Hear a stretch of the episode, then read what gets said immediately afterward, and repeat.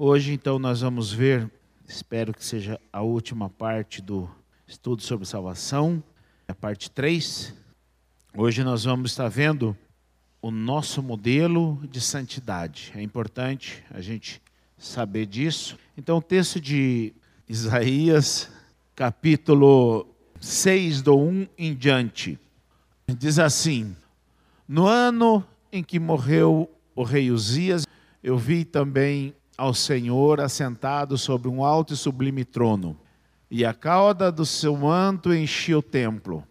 Serafins estavam por cima dele, cada um tinha seis asas, com duas cobriam seus rostos, com duas cobriam seus pés e com duas voavam. E clamavam uns aos outros: Santo, Santo, Santo é o Senhor dos exércitos. Toda a terra está cheia da sua glória e os umbrais das portas se moviam à voz do que clamava, e a casa se encheu de fumaça.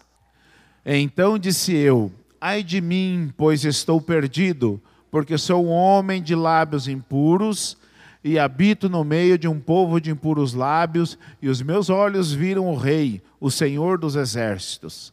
Porém, um dos serafins voou para mim, trazendo na sua mão uma brasa viva que tirara do altar com uma tenaz. E com a brasa tocou a minha boca e disse: Eis que isto tocou os teus lábios, a tua iniquidade foi tirada e espiado o teu pecado. Depois disso, ouvi a voz do Senhor que dizia: A quem enviarei e quem há de ir por nós? Então disse eu: Eis-me aqui, envia-me a mim. Este texto mostra a experiência do profeta Isaías com a santidade de Deus. E hoje eu estou trazendo aqui é, no estudo de, salvação qual é o nosso modelo de santidade. Então, a base de comparação, se somos bons ou não, não é o nosso semelhante, mas sim o próprio Deus. Pois a salvação não é por méritos e sim por graça. O fato de reconhecer que Deus é o nosso modelo de santidade não nos isenta a responsabilidade de santificação. O que, que acontece? É errado a gente olhar um irmão que está mais tempo na vida é, com Deus e nos espelhar nele para viver a nossa vida é, de santidade? Não, não é errado. Porém, não deve ser a nossa base. Por quê? Porque homens são falhos. Homens são falhos. E a gente vê aqui no texto que o profeta, e o conceito de profeta é a boca de Deus. Então, o profeta, que era a boca de Deus falando aos homens, quando ele teve uma experiência com Deus, de ver a santidade de Deus, ele disse: Ai de mim, estou perdido. Na cabeça dele, ele iria morrer. Por quê? Porque ele viu o nível de santidade de Deus. E é nessa santidade que nós devemos nos espelhar. Porque quando nós olhamos uns para os outros, por melhor que sejamos na nossa conduta de fé, nós somos falhos. E se você basear a tua caminhada com Deus em outra pessoa, se essa pessoa cair, você vai cair também. Então não é em pessoas que nós é, olhamos para que a nossa santidade seja lapidada ou seja forjada na nossa caminhada com Deus. A nossa base de santidade é o próprio Deus. Isso não nos isenta da responsabilidade, né? Então, o apóstolo Paulo, ele diz na primeira carta aos Coríntios, capítulo 11, versículo 1, ele diz: Sede meus imitadores, assim como eu sou de Cristo. Então, Paulo, falando aos Coríntios, diz: Sede meus imitadores. É errado ah, é, é, o que o Paulo disse? Não, não, porque ele imitava a, a, a Cristo. E nós também devemos imitá-lo. Porém, a nossa base é o próprio Deus. Porque na carta Pedro 1,16 diz assim: Porque está escrito, sede santos, porque eu sou santo. Nós precisamos, irmãos, nós precisamos olhar e conhecer a santidade de Deus mais de perto. Nós estamos muito longe daquilo que deveríamos ser, porque nós transmitimos algo de Deus na nossa vida. E se nós não tivermos essa consciência, nós vamos nos afastando e nos conformando. Se fulano faz, eu também posso fazer. Se fulano que fulano faz, eu também posso fazer. E não é assim. Se o fulano faz, deixa ele com Deus. Eu não posso fazer. Então é importante nós ter esta consciência. E no estudo de quinta, eu falei para os irmãos que vêm aqui no estudo de quinta, e eu não costumo falar. Eu não costumo falar isso, mas hoje eu vou falar. Eu, apesar de eu ter é, muitos pastores que eu conheço, que são homens de Deus, a minha base para o meu ministério pastoral não é outro pastor. A minha base para o meu ministério pastoral é o ministério do Senhor Jesus Cristo. E eu até falei na quinta-feira que quando a gente mira no que é perfeito, ainda que a gente erre ou não consiga chegar lá, mas a gente vai chegar longe. Agora, quando a gente mira naquilo que é falho, a gente pode chegar, ficar muito longe do ideal. Então, é por isso que eu falo isso e nem gosto de falar isso, porque as pessoas pensam que é demagogia, e não é. É isso mesmo. Eu, o meu ministério pastoral, a base dele é o ministério pastoral de Cristo porque eu entendo a seriedade que é e um dia eu vou ter que prestar conta. Isso vem de muito tempo? Não, não vem de muito tempo, não. Desde que eu entendi o quão falho eu sou, que eu percebi que eu não podia basear em homens apenas a minha caminhada com Cristo, e sim no, no que está escrito a respeito do ministério do Senhor Jesus Cristo aqui.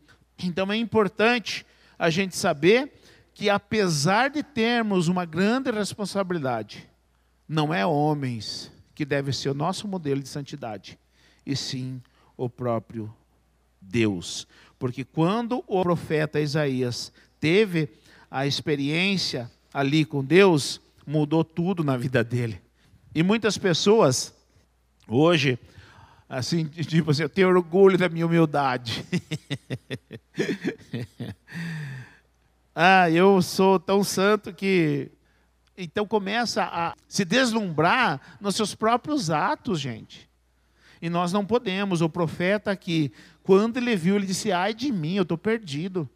Porque mesmo ele sendo a boca de Deus, ele viu que ele era igualzinho o povo. Porque o texto deixa claro: ai de mim, porque estou perdido. Eu sou um homem de lábios impuros e habito no meio de impuros lábios. Quer dizer, ele se colocou além do povo, melhor do que o povo? Não. Ele se colocou na mesma situação do povo. É isso, gente. Então, nós estamos sujeitos a pecar, qualquer um de nós, está sujeito a errar qualquer um de nós. Mas, se aquela pessoa que nós miramos a nossa santidade cair e pecar, não pode ser base para eu cair também. Não, mas eu também agora fiquei fraco porque o fulano caiu e pecou. Não, porque o próprio Deus, ele disse assim: Vós sereis santos, porque eu sou santo. Então é importante a gente saber disso. A salvação, ela segue um caminho. E qual é o caminho da salvação? Eu descrevi aqui em alguns tópicos. Primeiro, nós precisamos crer unicamente em Jesus Cristo como o único e suficiente Salvador da nossa alma. E aí sim, o texto de Marcos 16, 15 e 16, ele descreve muito bem isso. Ide por todo o mundo, pregar o evangelho a toda criatura, quem crer e for batizado será salvo, quem porém não crer será condenado. Então vocês eh, vejam que para que a gente seja salvo, a gente precisa crer. Crer em quem? Em Jesus Cristo. A gente precisa crer em Jesus Cristo como único Senhor e Salvador. E como nós, ah, eu não lembro quem que falou na quinta-feira, que muitas vezes as pessoas aceitam como Salvador, mas não aceitam como Senhor. E isso é uma, uma realidade. Quando a gente aceita Ele como Salvador, a gente precisa aceitá-lo como Senhor, porque diz: quem crer e for batizado. Então, para que a gente alcance a salvação, nós precisamos de obediência, obedecer. Quem crer e for batizado, o batismo é a obediência, é a nossa obediência. Então ele é Senhor também, porque nós precisamos obedecê-lo. E se nós não obedecermos a ele, de nada adiantou ele ter morrido lá na cruz por nossos pecados, porque daí ele não sendo nosso Senhor também não será o nosso Salvador. Apesar de qualquer outro motivo para convencer o pecador que precisa tomar uma decisão, nós não podemos iludir o pecador a apenas uma vida religiosa. E hoje nós estamos vendo umas práticas completamente distoante daquilo que deveria ser uma conversão.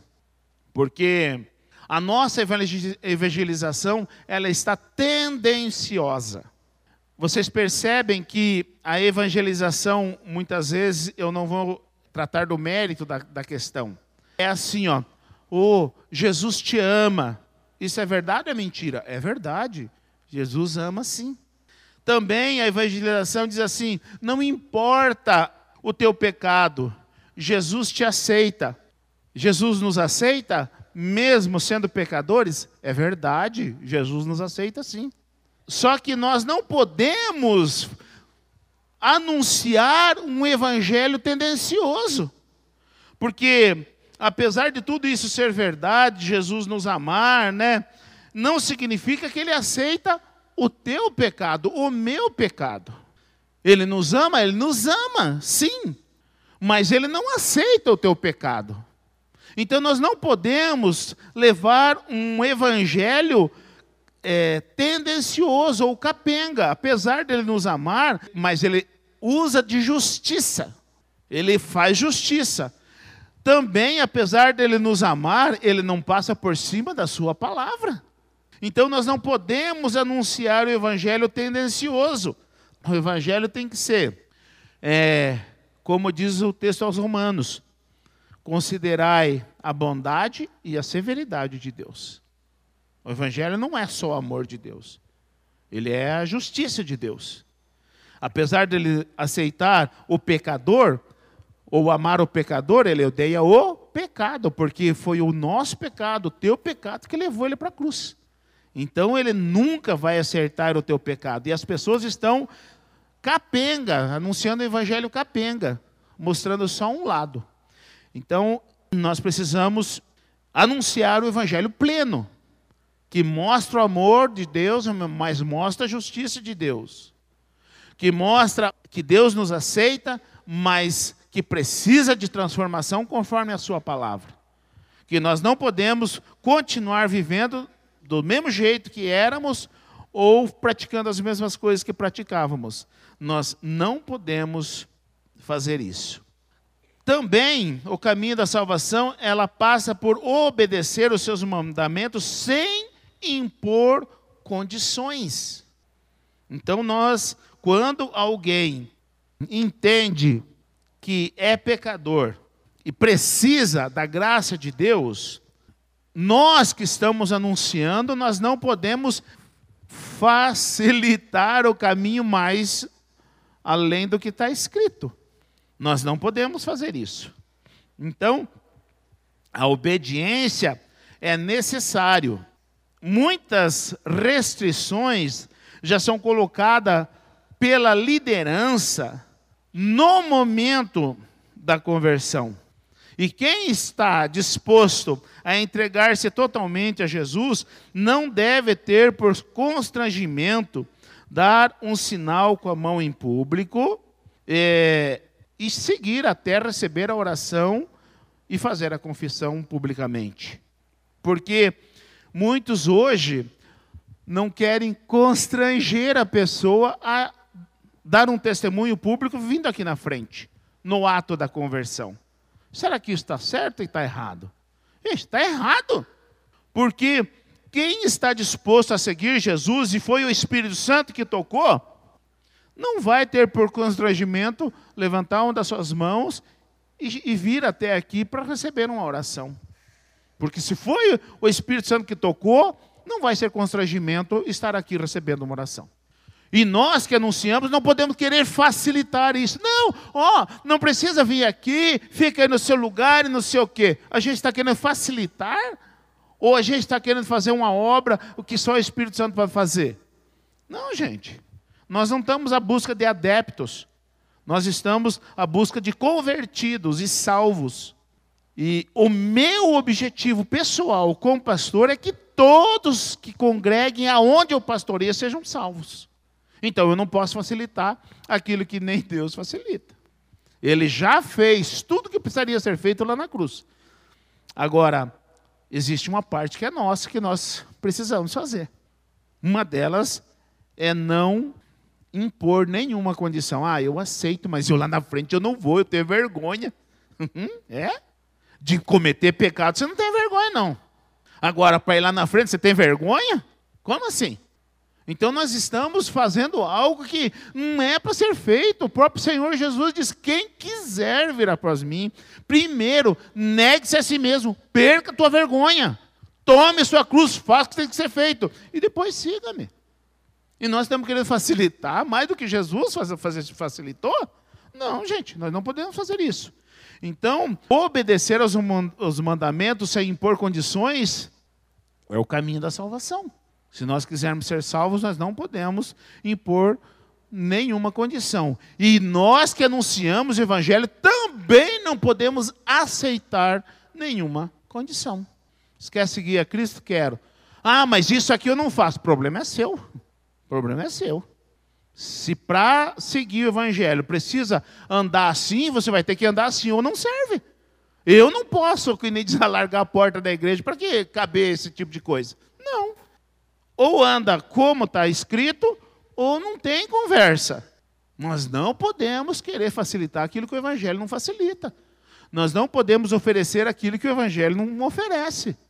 Então, esse é um caminho que a salvação exige que quem deseja andar, que ande assim. Então, outra coisa que nós também precisamos andar no caminho da salvação é demonstrar a nossa gratidão a Deus por seu infinito amor. Nós precisamos demonstrar. Quem é salvo, quem aceitou Jesus Cristo, precisa demonstrar o seu amor. O João 3, do 16 a 19, diz assim: ó, Porque Deus amou o mundo de tal maneira que deu seu Filho unigênito, para que todo aquele que nele crê não pereça, mas tenha a vida eterna. Porque Deus enviou seu Filho ao mundo, não para que condenasse o mundo, mas para que o mundo fosse salvo por ele. Olha o, qual é o objetivo de Jesus ter vindo ao mundo. Não é para condenar, é para salvar. Então, só que para salvar tem que obedecer, tem que seguir os seus passos. Quem crê nele não é condenado mas quem não crê já está condenado, porquanto não crê no nome do unigênito Filho de Deus. E a condenação é esta: que a luz veio ao mundo, e os homens amaram mais as trevas do que a luz. Por quê? Porque as suas obras eram más. Os homens amaram mais as trevas do que a luz. Isso é de agora?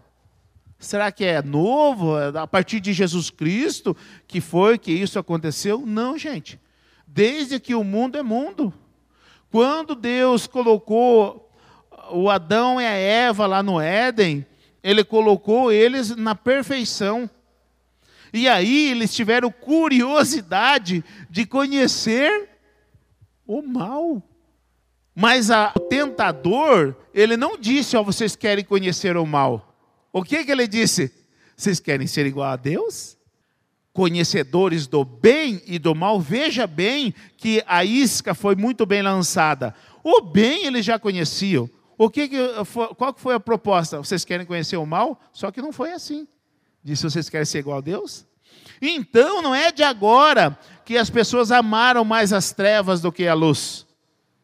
E nós que evangelizamos precisamos saber disso. As pessoas amam as trevas. E o que, que nós vamos fazer? Vamos mesclar a treva com, com uma luz, viver na penumbra? Não, não dá. Ou as pessoas querem a luz, ou ficam nas trevas. Porque mais ou menos não dá. As pessoas amam mais as trevas do que a luz porque as obras deles são más. Eles não querem que apareça. Mas isso é de agora? Não. Quando o Senhor apareceu lá no, no, no Éden para Adão, o que, que o Adão fez? Se escondeu, porque se não ia aparecer as suas obras que eram más. Os homens, nós precisamos saber disso. Amam, amam o mundo. É por isso que o apóstolo diz assim: Não ameis o mundo, nem o que no mundo há, pois quem ama o mundo, o amor do Pai não está nele. Então, gente, as pessoas sempre amaram mais as trevas do que a luz. As pessoas sempre amam mais o mundo do que a Deus. Mas eles precisam de uma salvação, que a salvação passa por esse caminho.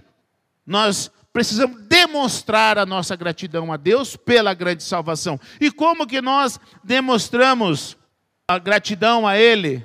Vocês estão demonstrando aqui. Congregando, nós demonstramos a nossa gratidão a Ele. Obedecendo, nós demonstramos a nossa gratidão a Ele. Evangelizando, nós demonstramos a nossa gratidão a Ele. E nós precisamos demonstrar a nossa gratidão a Ele. Estudando a Sua palavra, nós demonstramos a nossa gratidão a Ele. Não se engane, se você não consegue demonstrar a tua gratidão pela tão grande salvação, é porque alguma coisa errada está na tua vida ou na tua fé. É importante salientar que o amor de Deus por nós foi demonstrado por um ato enviar o seu único filho para morrer em nosso lugar numa cruz. Este foi o ato de amor extremo. Mas apesar de Deus ter nos amado tanto, isso mostra apenas o quanto Deus nos deu valor. Este amor pode nos salvar se nós fizermos a nossa parte, que é crer nele e obedecê-lo. Se nós não crermos para obedecê-lo, esse sacrifício se torna em vão para nós. Perdemos a única oportunidade de salvação oferecida aos homens, que é a fé em Jesus Cristo. Apesar de Deus valorizar o nosso esforço para servi-lo, não seremos salvos por ter nos esforçado, mas por termos crido. E o texto de Efésios nos diz isso. É, pela graça sois salvos, por meio da fé. Isso não vem de vós, é dom de Deus, não de obras, para que ninguém se glorie. É, se a pessoa ela foi, ela meio que ela foi evangelizada só com meio que o Deus e amor, aí ela meio que vive uma vida religiosa, mas ela não tenta pecar, ela vai para o inferno ou não? Vive uma vida religiosa? Aí, tipo, mas ela não tenta não pecar, mas ela vai para o inferno ou não? Tipo, ela não não, tipo, ela só foi pregada meio que com Deus e amor, com Deus Salvador, mas ela não conhece o Deus severo, o Deus Senhor. Ela vai para o inferno. Veja bem, a pessoa que não conhece a severidade de Deus, mais cedo ou mais tarde vai se escandalizar de Deus. Mais cedo ou mais tarde. As pessoas que é anunciado só um Deus de amor, só alegria, não sabe passar por tristeza, não sabe passar pelo vale da sombra da morte. Então, dificilmente essa pessoa conclui a sua carreira. Ela vai se escandalizar e ainda vai culpar Deus. Mas a culpa é de Deus? Não. A culpa é de quem não anunciou a severidade de Deus. Por isso que nós precisamos anunciar o amor de Cristo, a bondade, mas a severidade. Não são dois deuses, um do Antigo Testamento, um do Novo Testamento, é o mesmo Deus. E a salvação está descrita desde o Gênesis até o Apocalipse. Então nós precisamos anunciar o verdadeiro evangelho para que as pessoas não vivam uma vida religiosa e acabem indo para o inferno no final porque acabam se desviando, porque não sabem que Deus também é severo e é justiça. Então, assim, é, saindo um pouquinho fora da. É, o senhor acabou de falar aqui atrás, né, que está é, tá escrito, o senhor leu, não ameis o mundo e nem no que o mundo há. Então, não é para a gente amar o mundo, né, e nem o que o mundo há. E aí a Bíblia disse, Deus amou o mundo de tal maneira que deu seu Filho unigênito. O que, que, que, é esse mundo? Que é para nós não, não, não amar e que é esse mundo que Deus amou. Você mais ou menos, quero que você explique. Então, nós não podemos confundir o contexto dos dois textos. Quando Jesus diz, quando está é, no, no João 3, diz, porque Deus amou o mundo, ele está se referindo a nós, às pessoas. E quando o texto diz, não ameis o mundo, nem o que nele há, porque quem ama o mundo, o amor do Pai não está nele, está se referindo ao que o mundo oferece. O que que Satanás ofereceu para Jesus? Tudo isso te darei se prostrado me, me adorares. É essas coisas que nós não podemos amar, porque se nós amar essas coisas que o Satanás tem para oferecer, o amor do Pai não está nele. As pessoas, sim, que é mandamento, Mateus 22, 37 a 39. Então, é diferente, apesar de, da nossa Bíblia, a, a Ferreira de Almeida, ela dizer o mundo para ambas as coisas, mas se refere a coisas diferentes. O diabo sabia que Jesus era filho de Deus? Sim, sim. Ele conhecia é, Jesus como, como filho de Deus e como Deus também? Ou ele só era, ele achava que era só filho? Não, ele sabia de, tudo. O, o, por que, que ele mesmo sabendo, ele chega, se tu és, o Filho de Deus. Esse é o papel dele, colocar em dúvida as nossas certezas, as nossas convicções. Só que com Jesus era diferente. Então ele sabia assim quem era Jesus, ele sabia assim. E mesmo ele sabendo, ele tentou derrubá-lo, quanto mais a nossa. Então, nós devemos demonstrar a nossa gratidão com os nossos atos, porque foi com um ato que Jesus demonstrou o que Deus demonstrou o seu amor. É, quem conduz o convertido à conversão não é o líder ou o pregador, mas o Espírito Santo. E aí, o João 7. Todavia digo-vos a verdade, que vos convém que eu vá, porque se eu não for, o consolador não virá a vós, mas quando eu for, vou-lo enviarei. E quando ele vier, convencerá o mundo do pecado e da justiça e do juízo. Então, quem convence o pecador dos seus pecados não é o pregador, não é o líder, não é o pastor. Quem convence o pecador dos seus pecados é o Espírito Santo. Como eu posso querer facilitar as coisas para o pecador? Eu não posso fazer isso. Então, é, porque quem conduz o convertido à conversão não sou eu, é o Espírito Santo. E eu não posso querer facilitar demais a vida do novo convertido, porque ele não vai aprender os princípios da, da salvação e da vida eterna. Então, não somos nós que convencemos, não é a mensagem que eu preguei que convenceu o pecador, não são as palavras que eu usei que convenceu o pecador. Quem convenceu o pecador dos seus pecados, que levou ele à conversão, foi o Espírito Santo. Só ele convence o pecador dos seus pecados. Então eu não posso querer facilitar demais, porque esse pecador que agora está chegando a Cristo, ele precisa saber a verdade. E a verdade é o amor e a severidade de Deus. Então a nossa evangelização não pode ser capenga, não. O evangelho, quando ele for anunciado, ele tem que ser pleno e não apenas uma parte. O, o pecador ele precisa saber disso para poder seguir verdadeiramente o Senhor Jesus Cristo. Quem se entrega a Jesus deve estar disposto a mudar também a vida e prática religiosa. Segundo os Coríntios, capítulo 5, versículo 17. Olha o que diz o texto.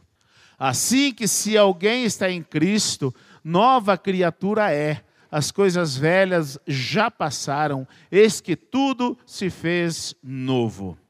E aí há uma guerra no meio gospel. Há uma guerra. Porque eu não falo de religião, eu falo de Cristo. A turma pensa que estão abafando falando isso. Asneira! Estão falando asneira. A pessoa tem como seguir a Cristo indo lá no Espiritismo? Não tem, porque lá não anuncia Cristo. É outra coisa que anuncia lá. A pessoa tem como seguir verdadeiramente a Cristo no islamismo? Não tem como. Então, quem aceitar a Cristo, tudo se fez novo, inclusive a sua religião. Antes era não sei o que, agora é evangélico. Por quê? Porque ele segue os evangelhos, ou o evangelho de Cristo. Nós não podemos querer já causar um problema para o novo convertido, viu? É, e agora, qual é a religião? Não, não, não tem religião, não tem religião nenhuma, você é arreligioso. Que asneira é essa? Que besteira é essa? Como que não? Eu sou evangélico, sim, senhor. Com muito prazer, eu sigo o evangelho de Cristo. Como que não tenho religião? Tem sim, eu sou evangélico. E as pessoas estão fazendo um problema, estão tornando isso um problema. A pessoa que se converte, ela tinha uma religião, agora ficou sem religião. Não, gente, Jesus Cristo não é uma religião, mas para eu segui-lo, eu preciso seguir uma religião. Os evangélicos. Somente no evangelho de Cristo a salvação, não na religião. Mas as pessoas já estão colocando um empecilho logo na conversão da pessoa, falando asneira. Gente, nós precisamos tomar cuidado com que tipo de evangelização nós estamos fazendo. Não pode mais falar igreja, porque se falar igreja, está errado. Não, igreja só tem uma, de Jesus Cristo. O que, que nós vamos dizer de Paulo? Falando da, aos Coríntios, no capítulo 11, versículo 14. Se alguém quer criar contenda por causa disso, saiba que nós não temos tal costume nem as igrejas de Deus, no plural, igrejas de Deus, do que, que ele está falando? Daqui, ó, o que as pessoas dizem que é só parede. Paulo, o, o grande teólogo do Novo Testamento, está falando de igreja. E nós não podemos falar igreja só comunidade? Espere eu falar isso. Na verdade, eu estava no mercado um tempo atrás e eu conversando com, com um rapaz, já que eu já conhecia há muito tempo, e eu falei de Jesus para ele. E ele é católico. Ele falou, rapaz, eu, eu falei que eu era crente. Ele falou assim, eu também sou crente. Eu falei, onde você vai? Eu vou na igreja católica. Eu falei, então você não é crente. Eu falei, ah, é? Mas por que não? Lá tem oração, tem, tem uns cultos, a gente faz oração, as minhas orações é igual a de vocês. Eu falei, então está enganado. E nós ficamos um tempo conversando, mas ele é aquele católico que já está convencido, na verdade, né? Pois é, mas você fez certo. Você fez certo. Nós não podemos concordar porque, ah, não vou falar para não ferir a pessoa. Gente, a pessoa já está ferida de morte, está indo para o inferno. E eu, ah, não vou ferir a pessoa, já está ferida de morte. Se nós não anunciar a verdade, ela já está ferida de morte, está indo para o inferno. Então nós temos que tomar cuidado para que quando nós for anunciar o Evangelho, a gente anuncie da maneira correta para que as pessoas tenham gratidão no seu coração por causa do sacrifício que Jesus fez por elas. E se nós não tomarmos cuidado com isso, nós vamos entrar na onda, né? Ah, não pode falar igreja, é comunidade. Ah, não pode falar religião, né? É só Jesus Cristo. Não é mais culto, é reunião. O nosso aqui é culto mesmo, irmãos. É culto mesmo. Entendeu? E vai continuar sendo culto, sim. Porque é a Deus. O que nós fazemos aqui é um culto a Deus. E eu tenho certeza que Deus recebe. Então, nós não vamos entrar nessa paranoia gospel, não. Jamais. A pessoa precisa estar disposta. Aceitou Jesus Cristo, precisa estar disposta a mudar de religião. O Marcelo aqui, ó quando ele aceitou Jesus Cristo, eu não coloquei esse empecilho para ele, ele era outra religião. E agora? Agora vai ter que ser crente, filho. Eu não coloquei esse empecilho para ele. Mas ele é fruto da pandemia. Se converteu na pandemia, num tempo difícil. Mas ele soube desde o início que ia mudar até a religião dele, ia mudar. Ia mudar as práticas, mas ia mudar a religião dele também. Então nós não podemos colocar esse empecilho para as pessoas, né? Quem evangeliza deve apontar apenas um alvo. qual alvo? A cruz de Cristo. Então, o texto de 1 Coríntios 2, olha o que, que diz aí. E eu, irmãos, quando fui ter convosco, anunciando-vos o testemunho de Deus, não fui com sublimidade de palavras ou de sabedoria, porque nada me propus saber entre vós, senão a Jesus Cristo e este crucificado. E eu estive convosco em fraqueza e em temor e em grande tremor. E a minha palavra e a minha pregação não consistiram em palavras persuasivas de sabedoria humana, mas em demonstração do Espírito e, do, e de poder para que a vossa fé não se apoiasse em sabedoria dos homens, mas no poder de Deus. Irmãos, nós não podemos achar que porque eu isso, eu aquilo, eu fiz isso, eu fiz aquilo, é que eu vou anunciar o evangelho e as pessoas vão se converter. Se nós não tiver a humildade de reconhecer que nós nada somos e que nós só temos o Evangelho de Cristo para anunciar, não importa as faculdades da vida que eu fiz, não importa as experiências de vida que eu tive, eu preciso ter a humildade para reconhecer que eu só tenho a cruz de Cristo para anunciar.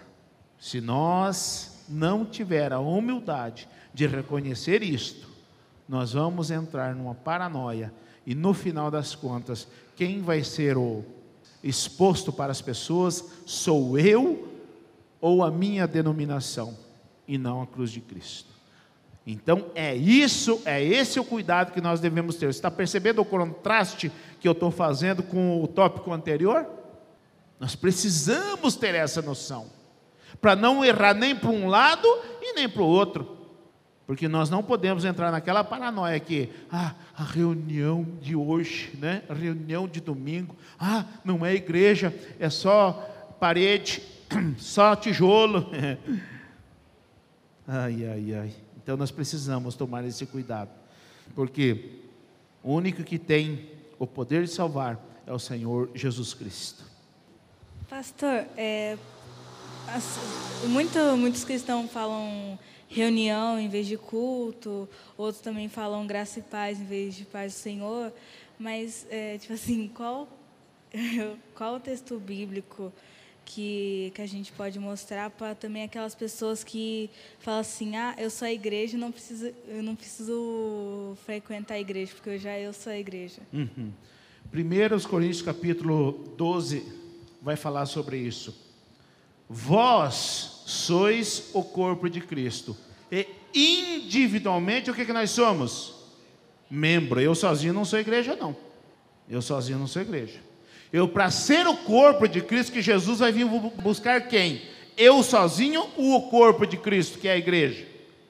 O corpo. Para eu ser a igreja, eu preciso estar na igreja, fazer parte da igreja. Eu sozinho não sou igreja, não. Então é só mostrar para 1 Coríntios 12 que ah, que, que isso resolve a questão. O fato de dizer paz do Senhor ou graça e paz, tanto faz, irmãos. A finalidade é a mesma, entendeu? Eu vou continuar falando a paz do Senhor. Se você, se seus irmãos quiserem falar graça e paz, o problema é seu. Pastor, é, nesses países que não pode falar de Jesus, não pode falar de Deus, não tem igreja, como que uma pessoa pode se converter a Deus num país desse? Assim, qual a oportunidade que ela tem de servir a Deus e de ir para o céu? Tá. É, aonde não tem, é, vamos supor, é proibido falar de Cristo nesses países fechados, é, o texto, é, a carta aos Romanos, ela diz que a própria natureza testifica. Então ninguém, nós somos indesculpáveis diante de Deus. Agora, quando a gente for num país como esse para anunciar a Cristo, a primeira coisa que nós precisamos fazer é ter um bom testemunho. E nós temos a experiência da, da, da missionária da nossa convenção que está lá em. A Bruna, é, eu esqueci o nome do país que ela está, ela é, é, é muçulmana. Ela não pode falar abertamente de Jesus, mas ela dá testemunho. Ela está lá como enfermeira. e ela tem ganhado pessoas através do seu testemunho. Já tem várias famílias que se converteram, escondido, mas se converteram por causa do testemunho dela. E quando ela, ela a, a, o testemunho dela chama a atenção das pessoas, daí ela anuncia Cristo. Então, se, se as pessoas, as pessoas nunca vão ter é, desculpa de dizer, ah, a gente não conhecia. A própria natureza é testemunha que é um Deus criador de todas as coisas. A pessoa que não faz parte de uma igreja não é o corpo de Cristo. E Jesus vai voltar para buscar o corpo de a igreja, né? Mas e aí, essa pessoa não vai ser buscada? não, não vai subir?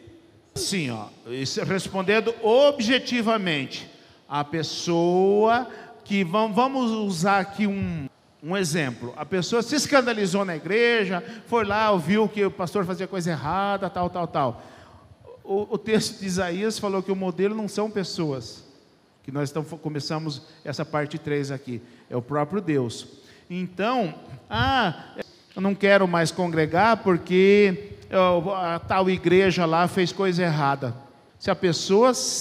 É, uma vez o jornal Luz nas Trevas fez um, um estudo que eu achei muito interessante, e que é corpo sem cabeça e cabeça sem corpo, falando sobre isso. Gente, se a pessoa não estiver congregando na igreja, não é salva, não vai para o céu, porque a santificação ela se dá no meio da igreja. E a pessoa que não quer congregar, ela está perdendo a santificação. E sem a santificação, ninguém verá o Senhor. Hebreus 12, 14.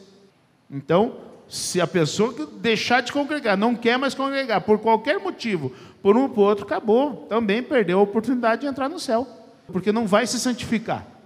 E sem a santificação, ninguém verá o Senhor. Então, os desigrejados não estão indo para o céu. Não. Independente de qualquer coisa. Não. Se eles entenderam, se eles quiserem ser salvos, eles precisam estar congregando numa igreja para a sua santificação. Porque a igreja nunca foi perfeita, gente. Sempre teve problema. Quando começou, quando Jesus Cristo que trouxe, né, essa nova aliança, plantou o evangelho aqui na terra, conforme nós conhecemos hoje, ele escolheu doze Desses doze era tudo santinho? Tinha um ladrão que Jesus, quando foi é, servir a ceia, a, a, anunciou: ó, quem meter aqui a mão comigo, esse é filho do capeta. Vai para o taxão. Quase falou isso, não falou, mas está quase isso. mas era um dos doze, gente. Sempre teve problema. O Pedro negou. Na hora do aperto, Pedro negou Jesus. Um dos doze, só ficou dez, né? Dois já. e, quer dizer, nunca foi perfeito e nós vamos querer hoje uma igreja perfeita que chegue aqui, não tenha problema nenhum. Todos os irmãos cumprimentam a gente com a paz do Senhor, ou graça e paz, né? É, o pastor era o próprio Jesus Cristo e, e deu um BO lá como é que nós vamos querer que a igreja seja perfeita? Então os desigrejados estão errados, indo para o taxão. E não precisa vir falar comigo, fala com ele, está aqui, tudo escrito aqui. Então nós precisamos ter essa consciência porque está errado. Esses desigrejados estão errados. E se permanecerem assim até o final, vai para o taxão. É, o, o diabo sabia que Judas ia ser o traidor? Por que, que Judas foi o traidor? Porque ele sempre foi de mau caráter. Ele teve todas as oportunidades jogou tudo fora. Igual muitos crentes hoje estão dentro da igreja ou evangelho, mas faz tudo errado. Então, o Judas também. Ele estava, ele, o diabo, o trabalho dele é tentar. Ele tentou Judas, tentou Pedro, tentou todo mundo. Até porque Jesus é, disse um, um dia para Pedro: Ó, o diabo tentou te cirandar, mas eu intercedi por você, Pedro. Então o diabo tenta todo mundo. Quem que ele pega? Quem já é, tem uma conduta errada. Mas ele já tentou interceder por Judas?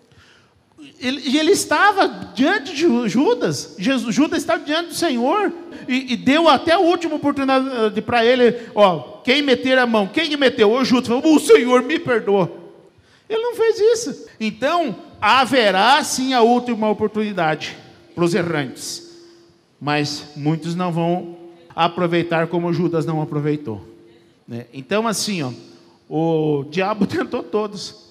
Quem embarcou foi Judas. Mas não estava escrito que era o Judas, era o filho da perdição, que era aquele que tinha seu coração, que amava o mundo. O amor do Pai não está nele. É, seguindo aqui, seguir é, o caminho da salvação, ele passa pela santificação. Então, o 1 Coríntios capítulo 12, né? É, vai falar sobre o corpo de Cristo, mas o Hebreus 12, 14 fala que sem a santificação ninguém verá o Senhor. É, sobre, a, sobre essa questão da igreja, eu vi uma pessoa que ela foi para morar num país asiático. E aí essa pessoa tentou achar uma igreja lá, só que ela não, não viu, não se adaptou. E ela pediu para o pessoal da igreja do Brasil fazer culto online com ela. Essa pessoa está errada de fazer isso?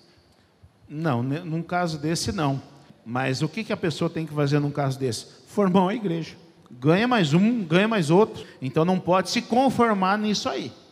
A pessoa deve. Você vai para um país é, que não tenha uma igreja para congregar, é, a pessoa vai ganhar almas para poder congregar, porque é uma necessidade nossa.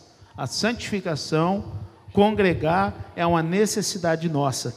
Então, por isso que existe sim muitas pessoas que estão em condições que não tenha como congregar, mas precisa buscar um meio. Então, gente, estamos falando de salvação. Então, o que é, é a salvação?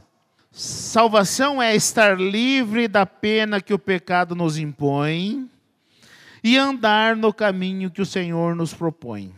Quando alguém toma uma decisão tão profunda como esta, não haverá empecilho que lhe impeça de andar no caminho de Cristo. Então, quando as pessoas dizem assim, é, em Cristo nós somos livres. As pessoas pensam, sou livre, vou fazer o que eu quero. Então eu posso, pagodinho, né? Mandar umas, eu posso. É disso que está falando, que em Cristo nós somos livres? Não, gente. Em Cristo nós somos livres do quê? Da pena que o pecado nos impõe. Porque aquele que está em Cristo, nova criatura é. E quem está em Cristo não há nenhuma condenação, conforme Romanos 8. Então, mas é para quem está em Cristo. Então, somos livres sim da pena que o pecado nos impõe, mas nós precisamos andar em obediência no caminho que o Senhor nos propõe. Sem isso, não há salvação. Amém? Vamos orar? Obrigado, Senhor, por essa noite, obrigado, Senhor, por esse estudo. Esteja, Senhor, trabalhando em cada coração. Nos ajude para que nós possamos andar neste caminho que o Senhor nos propõe para a nossa salvação. Em nome de Jesus Cristo. Amém. Cerrado, irmãos. Deus abençoe.